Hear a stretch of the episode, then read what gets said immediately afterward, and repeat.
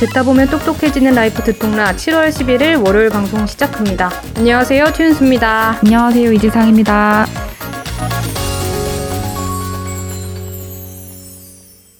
오늘은 이지상 기자와 제가 한, 지난 한 주간 그리고 이번 주까지 영향을 미칠 수 있는 각 분야 뉴스를 한두 꼭지씩 준비를 해봐 왔었죠. 네, 네.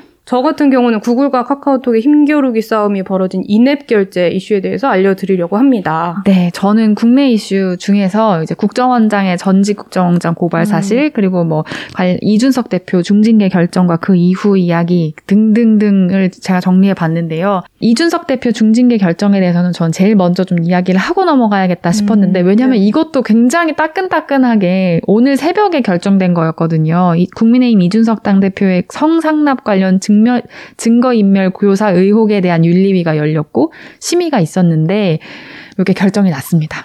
이게 새벽 3시에 결정이 난 거죠? 네, 네, 맞아요. 네, 이 대표와 관련해서 당원권 정지 6개월이라는 중징계가 내려졌다고 합니다. 이와 관련해서 증거인멸을 실행한 혐의를 받는 김철근 당대표 정무실장은 당원권 정지 2년 처분을 받았다고 하네요. 네, 요 내용은 지난 이슈픽에 저희가 정리를 했어요. 제가 네네. 이현 기자와 함께. 그래서 궁금하신 분들은 그 방송을 참고해 주시면 좋을 것 같고요. 징계 사유가 무엇이냐를 윤리위가 설명을 했는데 규칙 4조 1항 위반이다라고 라고 이양희 윤리위원장이 설명을 했습니다. 이 조항이 뭐냐면 당원으로서의 예의를 지키고 사리에 맞게 행동해야 하며 당의 명예를 실추시키거나 국민의 정서와 동떨어진 언행을 해선 안 된다라는 내용이 담겨 있습니다. 이양희 위원장은 이 대표가 자신의 형사 사건이랑 관련해서 김 그 김철근 당 대표 정무실장한테 그 사람 좀 만나봐봐. 그래서 사실 사실 확인서를 음. 받아봐 등 증거 인멸을 교사한 혐의가 네. 품위유지 의무를 위반했다고 판단했다. 라고 설명을 했습니다. 음. 지금 제가 아까도 말씀드렸지만 성상납 관련 증거인멸 교사 의혹이잖아요. 네. 이번에 이제 징계 결정이 성상납 자체에 대한 여부는 이제 판단하지 않은 음. 거다라는 게 윤리위원회의 설명이었습니다. 당원권 정지 6개월이라는 결정이 내려졌잖아요. 그래서 이거 자체에 대해서는 당에 대한 기여와 그간의 공로를 참작을 해서 이 정도 결정이 내려진 거다라고 얘기를 했고요. 음. 그래서 이번에 이 결정이 나오니 났고 이제 새벽 3시에 결정이 났고 한 대여섯 시간 정도 뒤에 이제 아침이 밝았잖아요. 네네. 윤석열 대통령이 도어 스태핑을 항상 하고 있으니까 기자들이 이 전, 징계에 대해서 어떻게 생각하나요? 라고 물어봤습니다. 음. 그래서 윤석열 대통령은 당원의 한 사람으로서 국민의힘 당원의 한 사람으로서 참 안타깝다라면서 당무에 대해 언급하는 건 적절하지 않은 것 같다라면서 약간의 거리를 두는 발언을 했습니다.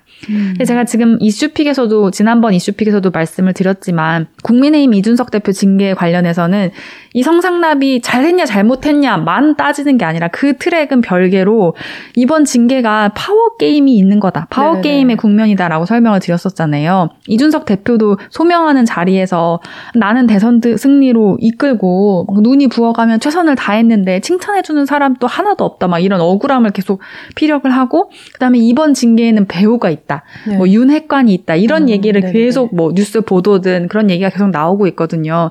그래서 지금 이 징계 의 결정이 또 파워 게임의 국면으로 넘어가는 페이지가 넘어가고 있는 중인데 정치권에서는 음. 그 당 대표가 이제 6시간이 지났다고 했잖아요. 이준석 당 대표가 이 징계의 불복 의사를 밝혔습니다. 아, 그러면 징계를 안 받겠다고 한 건가요? 그 아침 라디오 인터뷰에서 이 얘기가 나온 건데요.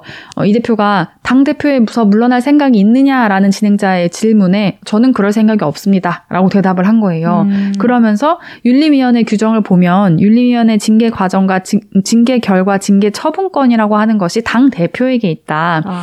납득할 상황이 아니라면 우선 징계 처분을 보류할 그런 생각이다. 그러니까 내 권한을 활용하겠다. 어. 이런 취지의 말을 한 거죠. 그러면서 처분 납득 가능한 시점이 되면 그건 당연히 그렇게 받아들이겠지만 지금 상황에서는 가처분이라든지 뭐 재심이라든지 이런 상황들을 판단해서 모든 조치를 하겠다라고 음. 답변을 했습니다. 그리고 본인이 징계 사유를 이제 이양희 위원장이 설명한 거에 대해서도 되게 막 억울함을 라디오에서 피력을 했거든요. 내가 당에 도대체 어떤 품위 위주 위반을 했는지, 어, 끼친 손해가 무엇인지를 객관해서 봐야 되는데 나는 그 설명을 제대로 듣지 못했다. 이런 취지를 얘기한 거죠. 근데 이렇게 설명을 하면서 당대표가 불복한다라고 했잖아요.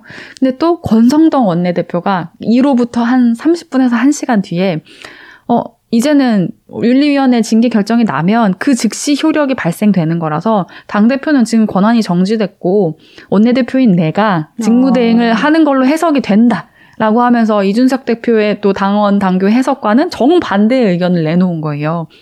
그래서 이제 아 앞으로 진짜 당내 갈등이 커지겠구나를 네네. 거의 예고탄을 오늘 하루 동- 동안 오늘 하루도 아니죠 반나절 동안 이제 그렇죠. 뉴스로 목도한 셈이 됐습니다.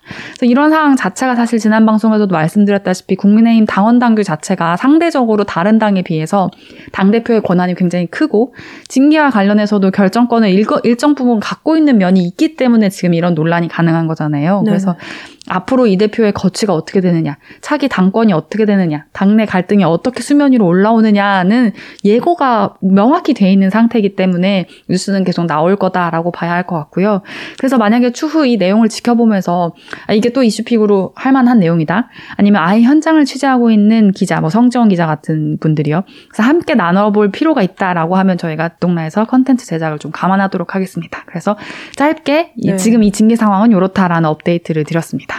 반나절의 상황인 건데 정리를 굉장히 네. 새벽 3시부터 열심히 해주셔가지고 아예 아닙니다. 이해가 네. 쏙쏙이 됐습니다. 네. 그리고 국정원 관련 뉴스로 넘어가 보겠습니다. 국가정보원이 박지원, 서훈 등 문재인 정부 시절에 두 국정원장을 고발했다라는 내용인데요. 네. 국정원이 전직 국정원장을 고발했다라는 얘기가 들어본 적이 없어서 이게 네. 무슨 일인가 싶었는데요. 최현수 기자 국정원 가본 적 있으세요? 아니요, 저는 없어요. 없어요. 취재하면서 한 번도 없어요. 네네네. 국정원이라고 하면 뭔가 어떤 느낌 들어요? 굉장히 좀 약간 가려져 있다? 네, 가려져 어, 있는 손으로 그런- 지금 뭐 가려져 있는 그런 네, 네, 네, 네, 네. 자세를 취했어요. 음.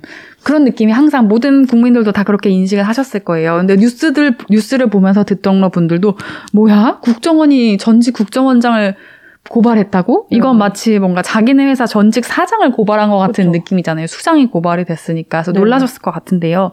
어떤 내용이냐. 지난 6일에 국가정보원이 전직 수장 2명을 검찰에 전격 고발한다라는 게 알려졌는데요. 이 내용이 어떻게 알려졌느냐. 국정원이 직접 자료를 냈어요. 어. 보도 자료를 내고 우리 자체 결과 자체 조사 결과를 통해서 전임 원장인 서훈 원장, 박지원 원장을 직권 남용죄 등으로 대검찰청에 고발합니다 라는 음. 자료를 발 표한 거예요. 당연히 굉장히 놀랄만한 뉴스인 거죠. 네네. 근데 어떤 의미, 어떤 혐의를 받느냐라고 봤더니 각각 서해 공무원 피격 사건이랑 탈북 어민 북송 사건 처리에 있어서 그 전 원장이 부당하게 관여했다라는 게 확인이 돼서 음. 검찰에 고발을 했다. 이런 취지의 내용이었습니다. 일단 국정원이 주장을 하고 있는 그 두 전직 원장이 잘못한 점은 박지원 전 원장의 경우에는 2020년 9월 이 뉴스는 최근에 다시 다 나오고 있어서 많이 들 네네. 보셨을 거예요.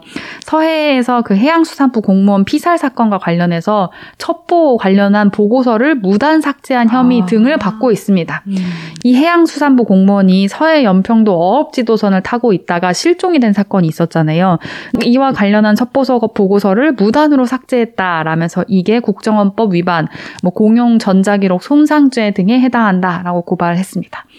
그리고 서훈 원장 같은 경우는 2019년에 탈북 어민 각- 강제 북송 사건이 있었거든요. 네네. 어떤 어민이 탈북을 했는데 다시 돌려보냈어요. 돌려보낸 이유는 그 배에서 15명이 넘는 사람들을 죽인 채로 이제 온 거여가지고 아. 그래서 다시 보- 돌려보낸 사건이 있었거든요. 그래서 그거를 합동 조사를 조기 종료시킨 혐의가 있다. 라면서 직권남용 허위 공문서 작성 혐의로 검찰 고발이 됐습니다. 박 전 원장이 연루됐다고 밝힌 그 서해 공무원 피살 사건은 아까 말씀드렸듯이 네. 2020년 9월 21일에 이대준 씨라는 해양수산부 공무원이 소연평도 어업지도선에 타고 있다가 실종된 사건인데요.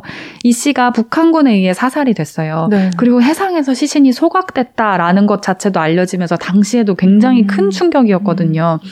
근데 이 우리나라 국민이 북한군에 의해서 사살이 됐고 거기다 소 각까지 됐으니까 당시 군이랑 정보 당국은 감청 등을 통해서 여러 가지 방향으로 특수 정보를 수집을 했고 그때 발표로는 이 여러 가지 특수 정보들을 조합했을 때 이 씨가 월북한 것으로 추정된다라는 발표를 했었습니다. 네.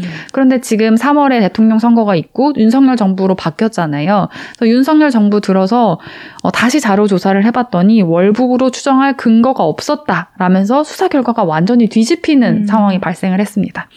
그래서 최근에 이제 당시에 이 씨의 행적과 조사 과정상에 어떤 문제가 있었는지 없었는지 이런 공방이 있었고 뭐 유족들이 입장을 내기도 네네. 하고 이런 뉴스들을 아마 대통령분들도 많이 보셨을 거예요. 그래서 요 사건이 이제 박 전 원장이 연루됐다라고 하는 음. 사건이고요. 탈북어민 북송 사건은 아까 잠깐 얘기 드렸지만 2019년에 어, 북한 선원 2명이 배에 탑승했던 선원 16명을 살해하고 탈북을 해서 귀순 의사를 밝혔습니다. 근데 정부가 어, 이- 그러니까 살인 사건의 용의자니까 네. 판문점을 통해서 이들을 북한으로 추방한 사건이다. 뭐 이 정도로 요약할 수 있을 것 같습니다. 음. 근데 방금 말씀하신 대로 윤석열 정부 들어서 서해 공무원 피살 사건이 지난 정부 조사 결과랑 정반대 결과가 나오면서 어, 이거 어느 쪽 말이 맞는 거야. 당시 판단 근거가 된 내용을 확인해 보자라는 얘기가 나왔었잖아요. 그게 방금 언급하신 수집한 특별 정보인 거죠. 네, 맞아요. 그 서해 공무원 피격 사건 관련해서는 항상 이 특별 정보 혹은 SI 이런 단어가 등장을 하는데요. SI는 특별 정보 혹은 특수 정보라고 해석을 하기도 하던데 special intelligence의 약자라고 합니다. 기본적으로는 한미 정보 당국이 다양한 감시 정보 자산을 활용해서 북한이랑 관련한 정보를 수집한다라고 하는데 여기엔 우리가 알고 있는 뭐 인공위성도 있고 네. 정찰기도 있고 음. 이런 것들을 테킨트라고 하더라고요. 테킨트. 기술 정보래요. 음. 그리고 또 인적 수단을 활용하는 건 휴민트라고 요건 많이 들어봤잖아요. 네네네. 사람 이제 활용하는 거. 이러한 정보들을 다 취합해서 한국이랑 미국 정보 당국이 북한이 미사일 쏠 준비를 하는지 안 하는지, 뭐 미사일을 발사했다면 이 미사일 발사가 성공을 했는지 안 했는지, 김정은 위원장을 포함한 뭐 북한의 최고위급 인사들이 어떤 동선이 있었는지, 공식 행사가 있었는지, 해외 순방을 갔는지 등등등등 다양한 동향, 동선 뭐 이런 고급 정보를 수집하는 과정들이 요 특수 정보 랑 SI. 다양한 것들이 포함이 되는 거죠. 근데 뭐 사람마다 분류를 조금씩 다르게 해서 저도 이 기사를 찾아보면서 많이 헷갈리긴 했는데 아무튼 원칙적으로 SI는 테킨트의 하나다. 그러니까 북한이 이제 뭐 신호 정보를 다양하게 쓸 거 아니에요? 이 신호 정보를 도청이나 감청을 해서 수집을 하는 정보들인데 이 테킨트는 위성을 정찰 위성을 쓸 수도 있고 무인기, 뭐 신호 정보기, 지상 감청 장비 같은 기술 정보를 통해서 습득하는 거다라고 볼 수 있다고 합니다. 음. 그래서 이런 걸 통해서 북한의 그런 전자 신호 정보를 획득을 하고 거기서 확보한 첩보 조각이 하나 하나 하나 모여서 정보가 되는 건데 사실 이런 테킨트는 지금 현실적으로는 그 군, 군 감시 정보 자산 종류들 중에서 좀 미국의 의존도가 큰 정보다라고 하더라고요. 그러니까 위성 같은 거지. 그렇죠, 거의. 그렇죠. 그러니까 미국이 이거는 훨씬 더 네. 어, 한국. 다 정보 당국보다는 많이 갖고 있는 거죠. 그리고 북한 정보 자체도 SI 운지온도가 좀 높다라고 음. 하고요. 이번에 이런 논란이 이니까 박지원 전 원장이 김현정의 뉴스소에 인터뷰를 직접 나왔거든요. 다음 날. 그래서 직접 인터뷰를 하면서도 SI 관련한 질문이 나오니까 한미 군사 동맹이 있어서 자세한 내용은 말하기 어렵습니다 라고 말하는 부분이 있는데 이런 것도 이제 SI를 말할 때는 미국이랑 같이 하는 그 정보잖아요. 네네. 그래서 한미 정보 당국의 특별 정보다, 특수 정보다라고 말하는 게 서로 이제 정보를 제공할 수도 있는 상황이니까 그런 의미다. 아, 네네. 네, 감청을 통해서 서로 정보를 제공하는 사이다. 뭐 이 정도로 음. 이해하시면 될 것 같고요. 그리고 휴민트는 상대적으로 좀 한국이 강하다. 미국은 음. 테킨트가 강하고 뭐 이런 얘기가 있다라는 거고 그래서 아무튼 이 SI를 왜 외부에 노출하게 꺼리냐 왜냐면 최한수 기자도 방금 말씀하셨잖아요 왜냐면 정반대 얘기가 나왔는데 어느 쪽 말이 맞는 거냐 네, 네. 특수 정보가 있다는데 그거를 다 같이 국민들 앞에서 공개하자. 공개하고 누가 그러면 잘못했는지 잘했는지 바로 나오는 거 아니야라고 생각하실 수 있잖아요 네네. 근데 이 SI 정보는 외부에 노출되기가 굉장히 어려운 정보래요. 왜냐하면 이 첩보가 바깥으로 나가고 대중에게 공개되는 순간 우리만 보는 게 아니라 북한도 확인할 수 있잖아요. 아. 그러면 북한으로 하여금 아 얘네가 어디 거를 감청한 거구나 어디 거를 지금 수집해가지고 저 정보가 완성됐구나를 바로 유추할 수 있게 된다는 거예요. 그러면 그 신호를 막으려고 할 거 아니에요. 음, 네네. 그럼 그 신호가 막히고 그 루트가 막히게 되면 그 사이에 다른 루트를 찾을 때까지 정보 공백이 최대 몇 달간 생긴다는 음. 거죠. 그러면 그 그거를 며칠 만에 다른 정보를 찾을 수 있는 게 아니니까 그래서 이게 좀 어렵다라고 하네요. 음. 그래서 어느 쪽도 말로는 에세이 까면 되는데 왜 안 까냐, 뭔가 네. 거짓말을 하고 있다, 이렇게 공격은 하면서도 이게 서로 공개할 수 없는 이유가 이래서 그렇죠, 그렇죠. 말은 다들 그렇게 하잖아요. 그렇죠. SI 뭐 공개해봐라, 왜 안 하냐, 어. 뭐뭘 숨기는 거냐 이러지만 어. 각자 다 공개한다고는 못 하잖아요. 이걸 막아버릴 수가 있으니까. 네네네. 네, 네, 네. 근데 그러면 이제 사실관계를 확인하려면 구체적으로 어떤 의혹이 있는지를 알아야 할 텐데 국정과 관련된 업무가 안보 보안이 연결돼 있다 보니까 좀 공개되지 않은 것들이 많아서 판단하기가 어려운 것 같아요. 맞아요. 그게 이 사건의 특수성이고 그래서 정치권이 저는 그걸 일정 부분 이용하기도 한다라고 생각 을 해요. 왜냐하면 아, 어차피 어느 쪽도 진짜 음. 솔직하게 말하기가 어렵달까라는 네. 생각이 들거든요. 아까 국정원이라고 하면 최현수 기자가 뭔가 막혀 있는 가려져 있는 공간 같다라는 느낌이 든다라고 하지만 저도 국정원을 취재를 해봤고 가까이 찾아가 보기도 했지만 진짜 있지만 있다고 말하기 어려운 취재원 네. 같은 느낌이었거든요. 국회에 이제 국정원을 소강하는 정보위원회라는 그 상임위원회가 있지만 거기는 정말로 제가 이때까지 살면서 본 어 떠한 회의실 문짝보다 두꺼운 문짝을 가지고 있어요. 어. 혼자서 한 손, 두 손으로 열기도 힘들 정도로 무겁거든요. 왜냐하면 방음 처리를 해서 어떤 고성이 지르든 어떤 소리가 나든 바깥으로 새지 않도록 만들어 놓은 거예요. 기자들이 귀를 대고 응. 들을 수 없게끔 응. 만들어 놓은 거죠. 한, 거기서는 함부로 촬영이나 카메라를 켤 수도 없어요. 왜냐하면 국정원 직원들이 국회에서 정보위가 열리면 돌아다니는데 음. 그 사람들은 얼굴을 공개할 수 없는 그렇죠. 사람이잖아요. 찍히면 안 되니까. 그래서 이런 식으로 좀 존재의 특성 자체가 접근이 일반인들이 가능한 곳이 아니다 보니까 검증이나 확인도 언론도 어려운 부분들이 분명히 있는 거예요. 그러니까 이번 상황도 SI가 있다라고 하면 취재를 열심히 해서 SI에 접근할 수 있고 SI를 어떤 식으로 뭐 보자 보관이랑 삭제되는지를 내가 알 수 있으면 그걸 검증할 수 네. 있지만 그게 이제 검증이 상대적으로 어려운 측면이 있는 거죠. 그렇죠. 그래서 언론도 정확히 뭘 삭제했다는 건데 음. 뭐 어떤 혐의가 있는 건지 정확히 파악이 된 거야 아닌가야라를 취재를 다 하고 있어요. 근데 국정원은 지금 말을 정확히 하고 있지는 않잖아요. 그리고 파악하기가 어려우니까 당사자들이 하고 있는 인터뷰나 말 외에는 저처럼 이제 뉴스를 보고 있는 듣동러 분들 위치에서는 누구 말이 맞는 거야. 네. 그래서 이게 문제가 있는 거야 없는 거야를 확인할 길이 좀 없지 않나. 음. 계속 이제 지켜보면서 따라갈 수밖에 없지 않나. 이런 생각이 들고 그런 부분에서 이 뉴스가 참 혼란스러우시겠다라는 생각이 저도 들었습니다. 그러면 당사자들은 일단 뭐라고 입장을 밝힌 상태인 건가요? 일단 박 전 원장 같은 경우는 계속 언론에 노출하면서 굉장히 강하게 자주 음. 뭐 이렇게 의견을 피력하는 중이고요. 네. 서원 원장은 저희가 금요일 녹음하는 이 시점까지는 뭐 공식 입장을 낸 적은 없어요. 근데 박지원 전 원장 같은 경우는 사실 무근이다라는 거죠. 김현정의 뉴스에서 아까도 말씀드렸지만 나와서 국정원 개혁이 이루어진 이후에는 예전의 국정원이랑 다르다. 예전에는 사람들이 느끼는 그런 고정관념처럼 뭔가 어두운 일을 할 것 같고 음. 무언가를 꾸밀 것 같지만 그렇지 않다는 취지인 거죠. 근데 새로운 정권이 예전의 국정원으로 되돌리고 있다. 이건 뭔가 착각을 하고 있다. 뭐 이런 식의 취지의 발언이었습니다. 그래서 SI 문서 같은 경우는 박지원 전 원장이 국정원이 생산하지도 않고 그냥 공유를 할 뿐이고 나는 몇 페이지 되는 그 문건을 본 적도 없고 봤다가 하, 봤다고 하더라도 내가 삭제를 지시할 만큼 바보겠느냐. 뭐 이런 음. 식으로 해명을 했습니다. 대통령실 같은 경우는 이번 상황에 대해서 검찰 수사를 예의주시하겠다라는 입장을 밝혔는데요. 대통령실 관계자는 이제 기자들을 만난 자리에서 윤상열, 윤석열 정부가 이 두 사건을 주목하는 이유는 반인권적, 반인륜적 국가범죄가 있다면 공무원 피격 사건을 두고 자진월북이라는 프레임을 국가가 씌우려고 했다면 네네. 네. 또 귀순업인 사건을 두고 만약에 귀순을 하게 되면 대한민국 국민이 됨에도 불구하고 이제 대, 한민국 국민임에도 불구하고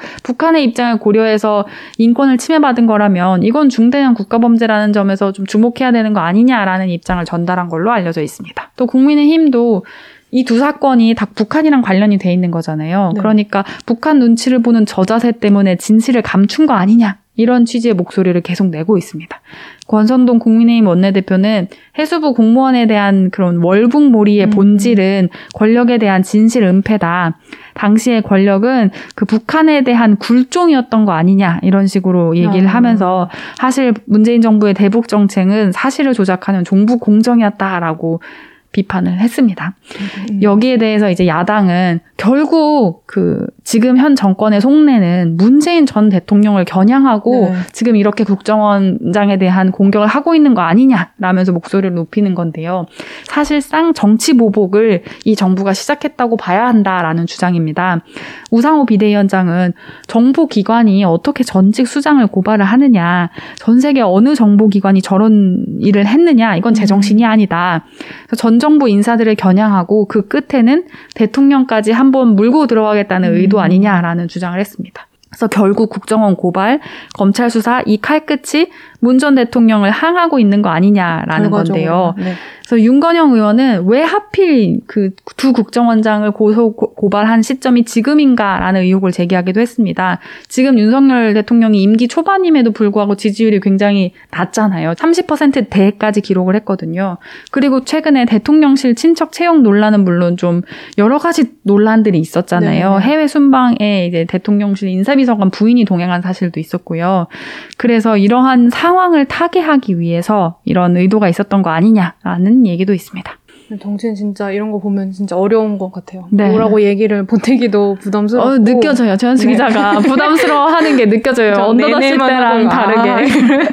근데 이게 진짜 그렇죠. 네. 조심스러운 마음도 이해가 됩니다. 아무튼 앞으로는 어떻게 진행이 될까요? 이 네. 사안은. 일단 국정원이 검찰에 고발했고 검찰이 바로 이제 본격적인 수사에 착수한다라고 발표했습니다. 음. 서울중앙지검 공공수사부에 배당이 된 상태고요. 민주당은 이런 여건의 공세가 이루어질 것을 대비해서 우상호 비대위원장이 직접 지휘하는 정치보복 수사 대책위원회를 꾸려서 이걸 중심으로 관련 사안에 대한 자료를 좀 축적하고 대응의 수위를 높이겠다라는 음. 입장입니다. 그래서 여긴 이렇게 정리를 해봤습니다. 네. 그 다음으로는 이제 대통령실 측근 채용 논란에 대해서 좀 다뤄보려고 하는데. 네. 앞서 야당이 지적하기도 했지만 실제로 최근에 윤석열 대통령실에 친척이 고용됐다라는 이야기도 있었고 또 대통령 내외 나토 정상회의 참석 일정에 민간인이 동행해 논란이 되고 있는 걸로 저도 알고 있는데요. 네, 네. 아, 시간이 많이 지났더라고요. 그래서 짧게 얘기해 서 아쉽긴 한데 네. 이 대통령실에 윤석열 대통령 친인척을 선임 행정관으로 채용한 것도 논란이 많았습니다.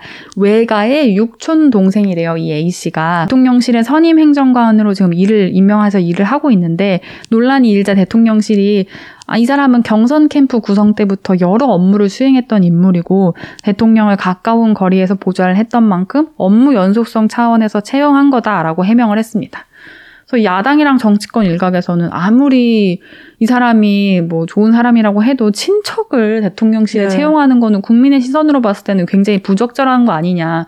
이런 게 이어지면 비선 실세 논란으로 이어지는 거 아니냐라는 이건 적절하지 않다라는 지적을 했는데요.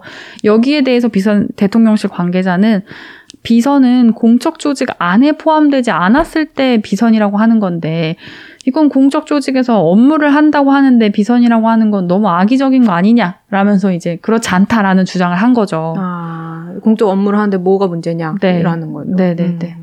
그래서 사실 국회 같은 경우는 예전에 친척 고용 논란이 있어서 법을 만들어서 일정 촌수 이상은 이제 친척은 고용할 수 없다 이렇게 되어 있었잖아요. 국회는 그 법이 있어요. 사실 국회는 6년 전에 음. 서영교 의원이 가족을 보좌, 보좌진으로 채용했다는 사실이 알려지면서 큰 논란이 됐었거든요. 음. 이때 저도 국회에 있어서 전부 기억나는데 서영교 의원 같은 경우는 동생이 비서관이고 딸을 인턴으로 채용을 했었어요. 아. 그래서 이런 채용 사실이 알려지니까 상대인 새누리당에서 아니 이거는 뭐 법에 저촉이 되느냐 아니냐를 떠나서 국회의원의 품위나 윤리 부분에 문제가 있는 거 아니냐 이건 당 차원의 징계가 아니라 국회 차원의 징계를 해야 한다 막 이런 목소리를 높였거든요. 근데 딱 하루도 안 지나서 새누리당에서도 비슷한 내용이 아. 또 지적이 되는 거예요. 조카를 비서관으로 채용하고 동서를 인턴으로 한 새누리당의 김명현 의원, 이 새누리당은 이제 국민의힘의 전신이죠. 그 사실이 알려지면서 아니 이거 지금 여야 할 거 없이 다들 가족을 채용하고 있었던 거 아니야? 라는 게 논란이 정치권으로 다 퍼졌고 그래서 알고 보니까 막 다른 사람들도 하나씩 다 나오는 거예요. 그래서 막 어 저 의원실은 그때 막 진짜 언론사가 다 왜냐면 국회의원 300명이고 뭐 이거는 알게 되면 다 기사잖아요. 네네. 모든 언론사들이 이제 달려들어서 다. 이제 다 보기 시작한 거죠. 이 의원의 인적 구성에는 어떤 가족 관계가 있지? 그러니까 막 다 나올 거 아니에요. 그래서 어떤 의원실에는 오촌이 일을 하고 있었는데 그걸 해명한다면서 아니 사실은 이 오촌이 제 처제랑 이제 이혼을 했거든요. 막 이런 얘기 해- 해명하면서 그래서 저. 그래서 제가 지금은 친인척이 아니거든요. 막 이런 해명 기자회견에서 하고 완전 가정사 다 공개되고 되게 웃지 못할 해프닝이 6년 전에 있었는데 결국 이 해프닝 끝에 국회가 법을 만들어서 4촌 이내의 친인척은 채용하면 안 된다. 음. 8촌 이내의 친인척은 반드시 신고해야 한다라는 국회의원 수당 등에 관한 법률을 개정을 했습니다. 그래서 현재도 국회의원은 어, 윤석열 대통령이 지금 외가 6촌을 채용한 거잖아요. 그러니까 신고를 해야 돼요. 신고 없이 비공개 채용을 하면 법에 저촉이 되는 상황인 거죠. 그래서 문재인 정부 때는 국회에 이런 법이 있으니까 청와대도 이 기준을 맞춘다, 준용한다라고 해서 내부 지침을 만들었다고 하는데요. 또 윤석열 대통령실에서는 어떻게 하고 있느냐라고 했더니 이전 규정을 사용하지는 않는다라고 했고 구체적으로 지금 어떤 규정이 있는지는 공개하지 않았습니다. 어. 그래서 근데 지금 본인들의 지침은 공개하지 않았는데 자신들이 법적으로는 문제가 없어요. 막 이렇게 강조하니까 당연히 이제 시- 국민들 시선에서는 이거 논란이 될 수밖에 없는 상황인 거죠.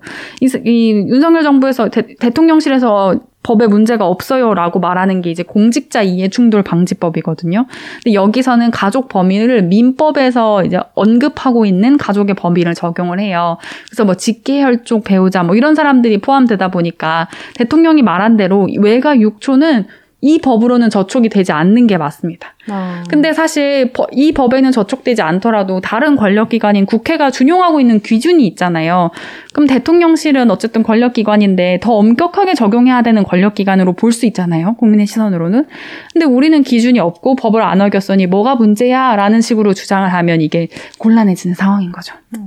진짜 그렇겠네요. 근데 스페인 나토 정상 회의에서도 조금 논란이 있었잖아요. 네. 민간인이 동행을 했다. 네, 그런 네, 네, 얘기였었는데. 그 나토 정상 회의 일정에 민간인 신분의 신모 씨가 동행이 돼서 논란이 됐는데요. 이 인물이 이원모 대통령실 인사비우자, 인사비서관의 배우자 로 알려져 있습니다. 이 이원모 인사비서관은 검찰 출신이고요. 네.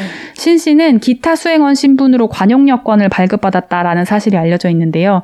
신 씨가 스페인 답사도 미리 다녀오면서 구체적으로 뭐 어떤 일을 현지에서 도맡았는지 외교부 공무원도 있었는데 왜 신 씨가 굳이 이 일정에 참여했었어야 되는지에 대해서 대통령실에서 뭔가 가타부터 대답이 구체적으로 나오고 있지 않은 상황입니다. 지금 현재까지는. 음. 사실상 대통령 배우자인 김건희 여사의 보좌 역할을 한 것으로 보이는데요.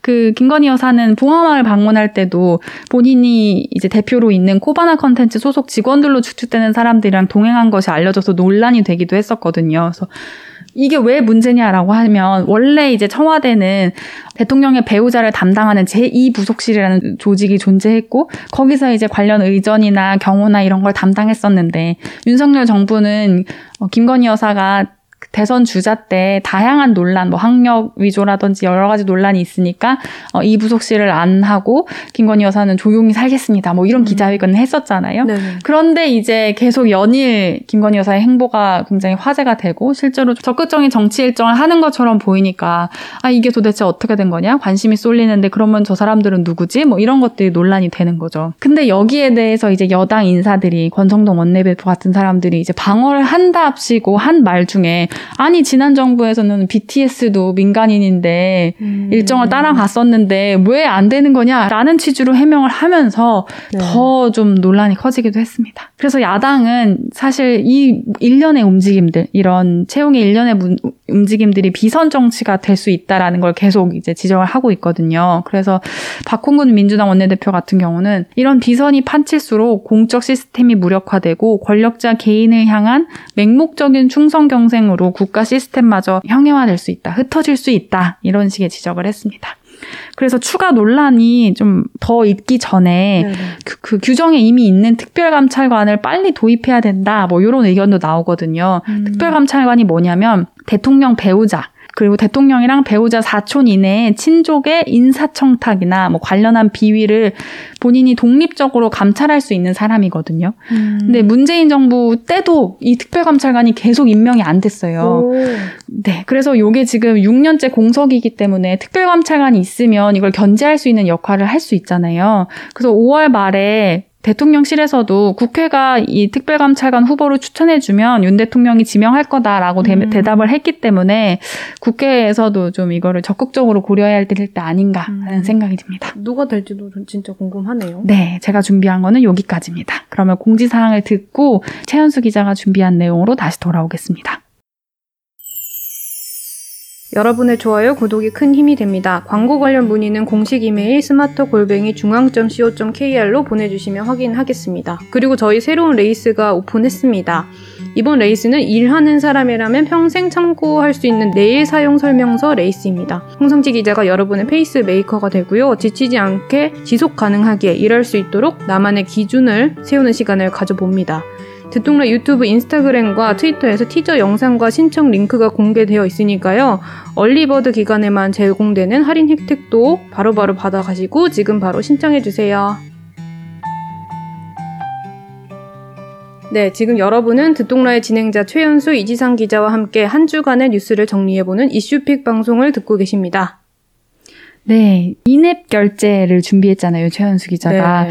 이 인앱 결제를 두고 카카오톡이랑 구글이 막 맞붙었다. 근데 또 누가 뭐 무릎을 꿇었다 뭐 네. 이런 기사들이 있더라고요. 그래서 누가 누가 꿇었다는 건지를 최현수 기자한테 물어봐야지 뭐 이런 생각했는데 저는 인앱 결제 요 말도 참 많이 나오는데 이게 뭔지부터 이야기를 해봐야겠다라는 생각이 들었어요. 이게 뭐예요? 네, 지금 기사 나오고 있는 싸움 당사자인 카카오톡을 예로 들면요, 카카오톡 이모티콘 월 결제 서비스 같은 게 인앱 결제라고 할 수 있는데요. 음. 이런 유료 서비스를 결제하는 방식을 두고 서로 서로 이제 구글과 카카오톡이 힘겨루기를 하고 있다. 이렇게 보면 됩니다. 근데 이 인앱 결제라는 게 구글 플레이 스토어나 앱, 애플 앱 스토어 계정에 등록해 둔 결제 수단으로 이루어지는 결제를 뜻하는데요. 구글은 이 인앱 결제를 하게끔 하고 여기에 최대 30%의 수수료를 더 붙여서 그 몫은 우리가 가져가겠다라고 선포를 했던 상황이었어요. 그래서 구글은 이 인앱 결제 방침을 어긴 앱의 경우에 앱마켓에서 이 앱을 삭제하겠다라는 초강수도 뒀었거든요.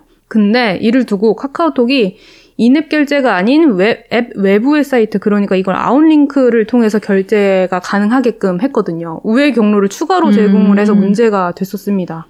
아웃링크 결제라는 게 간단하게 말하자면 앱에서 결제하기를 눌렀는데 링크를 타고 들어가서 새로운 사이트가 열리고 거기서 결제를 하게 되는 시스템이라고 보면 되거든요. 음. 그래서 아웃링크를 이용하면 수수료를 안 물어도 되니까 앱 개발사들에게 유리한 방식이에요, 이게. 아, 그러니까 원래대로라면 앱 스토어 안에 카드 정보 등록해 놓으면 네네. 뭔가 구독 결제 하는 것들은 거기서 결제가 일어나는데 그거는 네. 수수료가 너무 많이 떼니까 아예 창을 하나 열어서 웹에서 결제되게 만들었다. 이런 네네네. 거라는 거죠? 아, 무슨 말인지 알겠어요. 그게 아웃링크를 통해서 결제하게 했다. 그게 카카오톡이 이번에 한 거였고요. 이를 본 구글이 카카오톡의 업데이트를 못하게 막아서면서 음~ 논란이 시작된 겁니다. 구글은 아. 업데이트 심사에서 카카오톡을 결제 정책 위반을 했다. 이 이유로 떨어뜨렸어요. 음, 그러면 인앱 결제를 이용하게 되면 수수료가 30%까지, 최대 30%까지 네. 더 붙는다라고 한 거잖아요.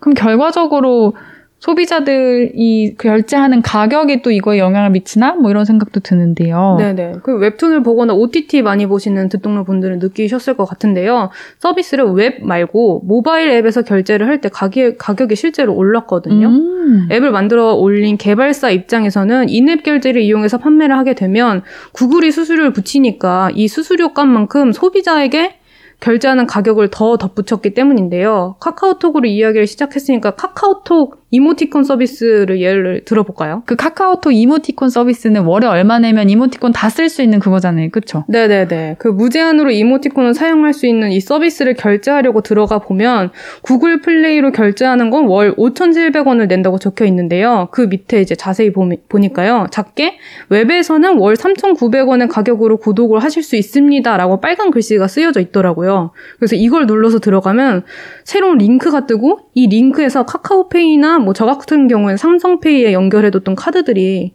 떠가지고 그걸로 계산을 할 수 있었습니다. 음. 그러니까 카카오톡이 만들어둔 아웃링크로 결제를 하면 구글 인앱 결제보다 1,600원 정도 싼 오. 같은 서비스를 네네 똑같은 건데. 네네. 그럼 한 1년에 만 원도 넘네요. 그렇죠. 그래서 이 구글 인앱 결제 시스템 때문에 전반적으로 앱 서비스의 가격이 10%에서 20%, 뭐 최대는 30%대까지 가격이 올랐어요. 이지성 기자가 웹툰을 네. 많이 보시니까 아, 엄청 보죠. 와닿게 예를 들어보자면 네이버 쿠키 한 개당 100원 하던 게 어, 맞아. 100원이에요. 네, 어, 200, 앱으로 120원을 올랐어요? 네, 앱으로 결제를 하면 120원 인앱 오. 결제를 할 경우 오. 그렇게 20%가 올랐고요. 웨이브의 경우도 월 이용료가 원래 1,900원이었거든요. 근데 네. 이제 인앱 결제를 하면 12,500원으로 14.7%가 올랐습니다. 어, 그렇군요. 그래서 카카오가 이렇게 강력하게 저항하는 이유를 생각을 해보면 지금 앱마켓이 구글이랑 애플 뿐인 거잖아요. 구글 플레이 스토어랑 애플 앱 스토어. 네. 그래서 이들이 수수료를 떼어가는 시장 논리가 정착을 하게 된다면 그들의 영향력이 점점 커질 수밖에 없고 여기에 끌려갈 수밖에 없다. 음. 이걸 우려한 거고요. 네. 그리고 영세한 개발사의 경우 이 수수료의 타격을 그대로 받을 수밖에 없다라고 하고 있는 중입니다. 네. 그럼 in-app 결제 정책을 위반했을 경우에 앱을 삭제하겠다고 구글이 초강수를 둔 상황인 거잖아요. 그럼 그럼 카카오도 어떻게 되는 거예요? 삭제 위기에 처하는 건지 어떻게 된 상황인 네네. 건지가 궁금했어요. 아까 이지상 기자가 앞서서 무릎을 꿇었다 아, 이런 기사를 보셨다 했는데 카카오톡이 무릎을 꿇은 거군요. 네, 무릎을 꿇은 게 카카오톡이거든요. 이제 결론적으로 보면 7일 그러니까 노국일 기준 으로는 어젠데요. 방송통신위원회가 자리를 주선해서 카카오 부사장이랑 구글 코리아 임원이 해결책을 모색하겠다라고 하면서 회의를 거쳤는데요.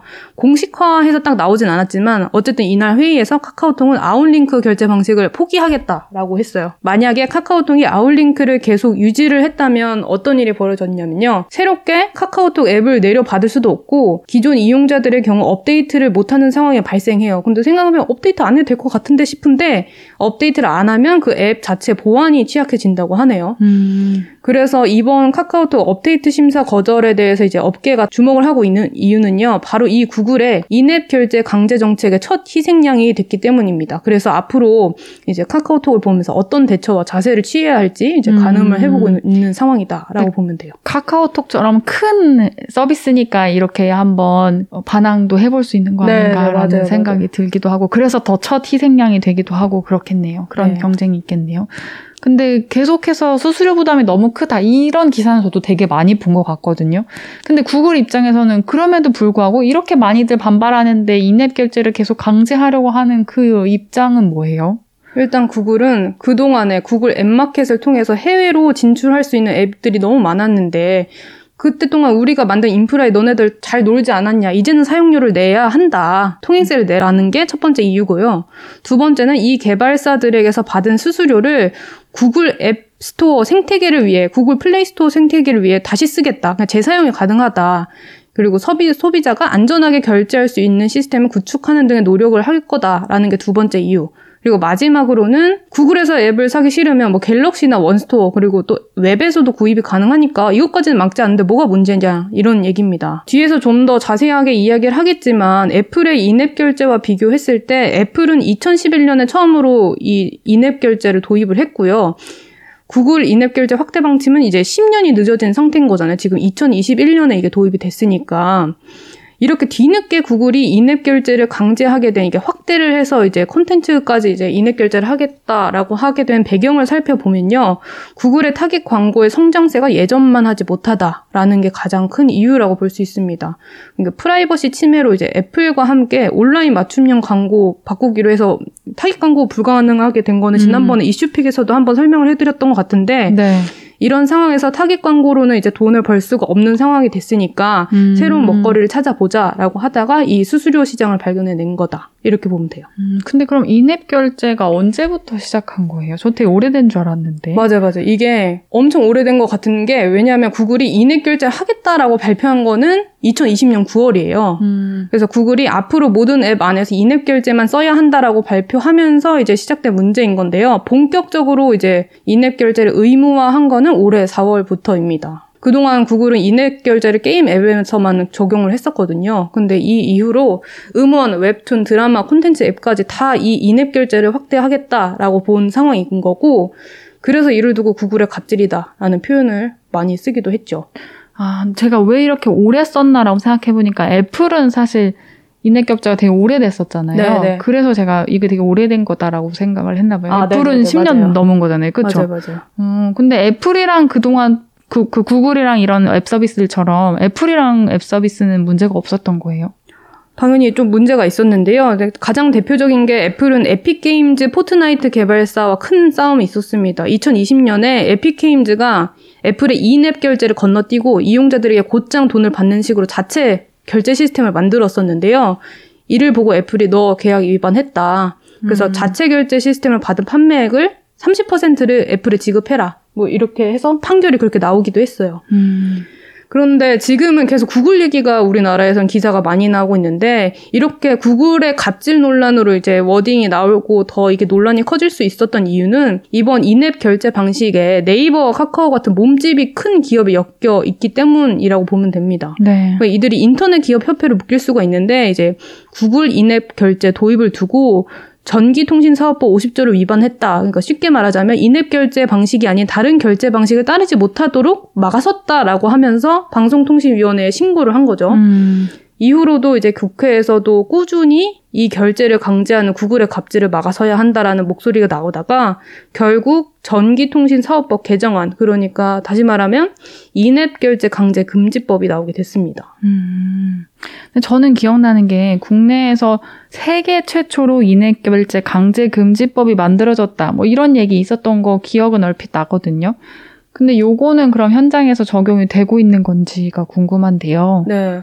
재작년에 구글의 인앱 결제를 강제하겠다는 발표 이후에 국회에서는 인앱 결제 강제 금지법을 본회의에서 통과시키고 이 법안이 올해 3월부터 시행되기 시작했거든요. 근데 이제 개정안을 먼저 살펴보자면 인앱 결제 말고도 다른 방식의 결제도 허용해줘야 된다는 게 주요 골자였고요. 인앱 결제를 쓰지 않았다고 해서 개발사에게 불이익을 줘서도 안 된다라는 내용도 포함되어 있습니다. 그래서 이 법안이 생겼으니까 구글과 애플이 대책을 내놔야 되잖아요. 그래서 내놓은 게 그럼 우리 인앱 결제 방식이랑 제3자 결제 방식을 내놓을게 선택지를 두 개 줄게라고 했거든요. 근데 이 제3자 결제 방식이 뭐냐? 앱 개발자가 자체적으로 만든 결제 시스템을 의미하는데요. 근데 현장에서는 이 법안 자체가 실효성이 떨어진다는 얘기가 계속 나오고 있는 게 이 제3자 결제 방식도 수수료를 인앱 결제 방식에 준하는 수준으로 내야 된, 되는 게 결과적으로 나왔다. 인앱 결제 방식이 최대 수수료가 30%였다면 제3자 결제 방식은 26% 정도 된다고 합니다. 수수료가. 네. 그래서 근데 이거를 또 생각을 해보면 개발자 입장에서는 개발사 입장에서는 그 결제 시스템 하나 만드는데 돈도 들고 인력도 들고 시간도 들잖아요. 음. 그렇게 만들어서 제3자 결제 시스템을 구축을 해도 전자결제 대행사에 내야 할 수수료랑 뭐 이것저것 부가세들을 더하면 그냥 인앱 결제에다가 내는 수수료 30%에 육박하는 정도니까 차라리 복잡하게 제3자 결제를 하지 않고 인앱 결제 방식을 하는 게 낫다. 음. 어쩔 수 없이 뭐 그렇게 할, 울며 겨자 먹기로 그렇게 할 수밖에 없는 거라 사실상 별로 의미 없는 개정안이다라고 이야기를 하고 있습니다. 주장을 하고 있는 상태고요. 이런 목소리에 애플과 구글은 아니 우리 개정안 나와서 외부 결제도 허용하게 해줬으니까 법 준수한 거 아니냐 이런 음. 입장을 내놓고 있, 는 상황입니다. 음. 그러면 이제 앞으로 저는 이제 이렇게 디테일은 약간 정신이 혼미해지고 네, 네. 그래서 인핵 결제 이슈에 대해서는 뉴스를 보는 사람 입장에서는 뭐를 초점을 두고 보면 되는 걸까 이런 게 네. 궁금한데요. 네. 네. 그래서 계속 얘기를 한 부분이지만 이제 세계 최초의 구글 방지법이 나왔는데도 이제 갑질의 본질인 이제 수수료 인상 아예 건들지 못하는 상황인 거잖아요, 지금. 네. 그래서 현장에서는 실효성 없다는 이야기 계속 나오니까 이 법안 통과를 주도했던 조승래 더불어민주당 의원은 지난달 31일에 필요하면 추가 입법을 추진하겠다라고 예고를 해서 앞으로 이 구글 갑질 방지법이 어떻게 논의가 될지 살펴보면 좋을 것 같습니다. 그리고 마지막으로 이제 듣동러들에게 제가 남겨드린 꿀팁을 덧붙이자면 이 인앱 결제를 초월하는 방식이 바로 PC 웹 결제이거든요. 네. 안드로이드 사용자든 아이폰 사용자든 좀 앱 결제를 할 때는 좀 싸게 하고 싶다라면 핸드폰 앱이 아닌 PC로 결제하면 훨씬 어, 쌉니다. 어, 그러니까요. 그렇다면서요. 네, 진짜 꿀팁입니다. 네. 네, 오늘 최현수 기자가 정리한 방송까지 저희가 준비한 방송은 여기까지였습니다. 오늘 방송 어떻게 들으셨는지 궁금합니다. 듣고 계신 플랫폼에 댓글 많이 많이 남겨주세요. 저희는 그러면 다음 방송으로 수요일에 찾아뵙는 걸로 하겠습니다. 감사합니다. 감사합니다. 듣동나와 함께하는 시간, 우리가 더 똑똑해지는 시간.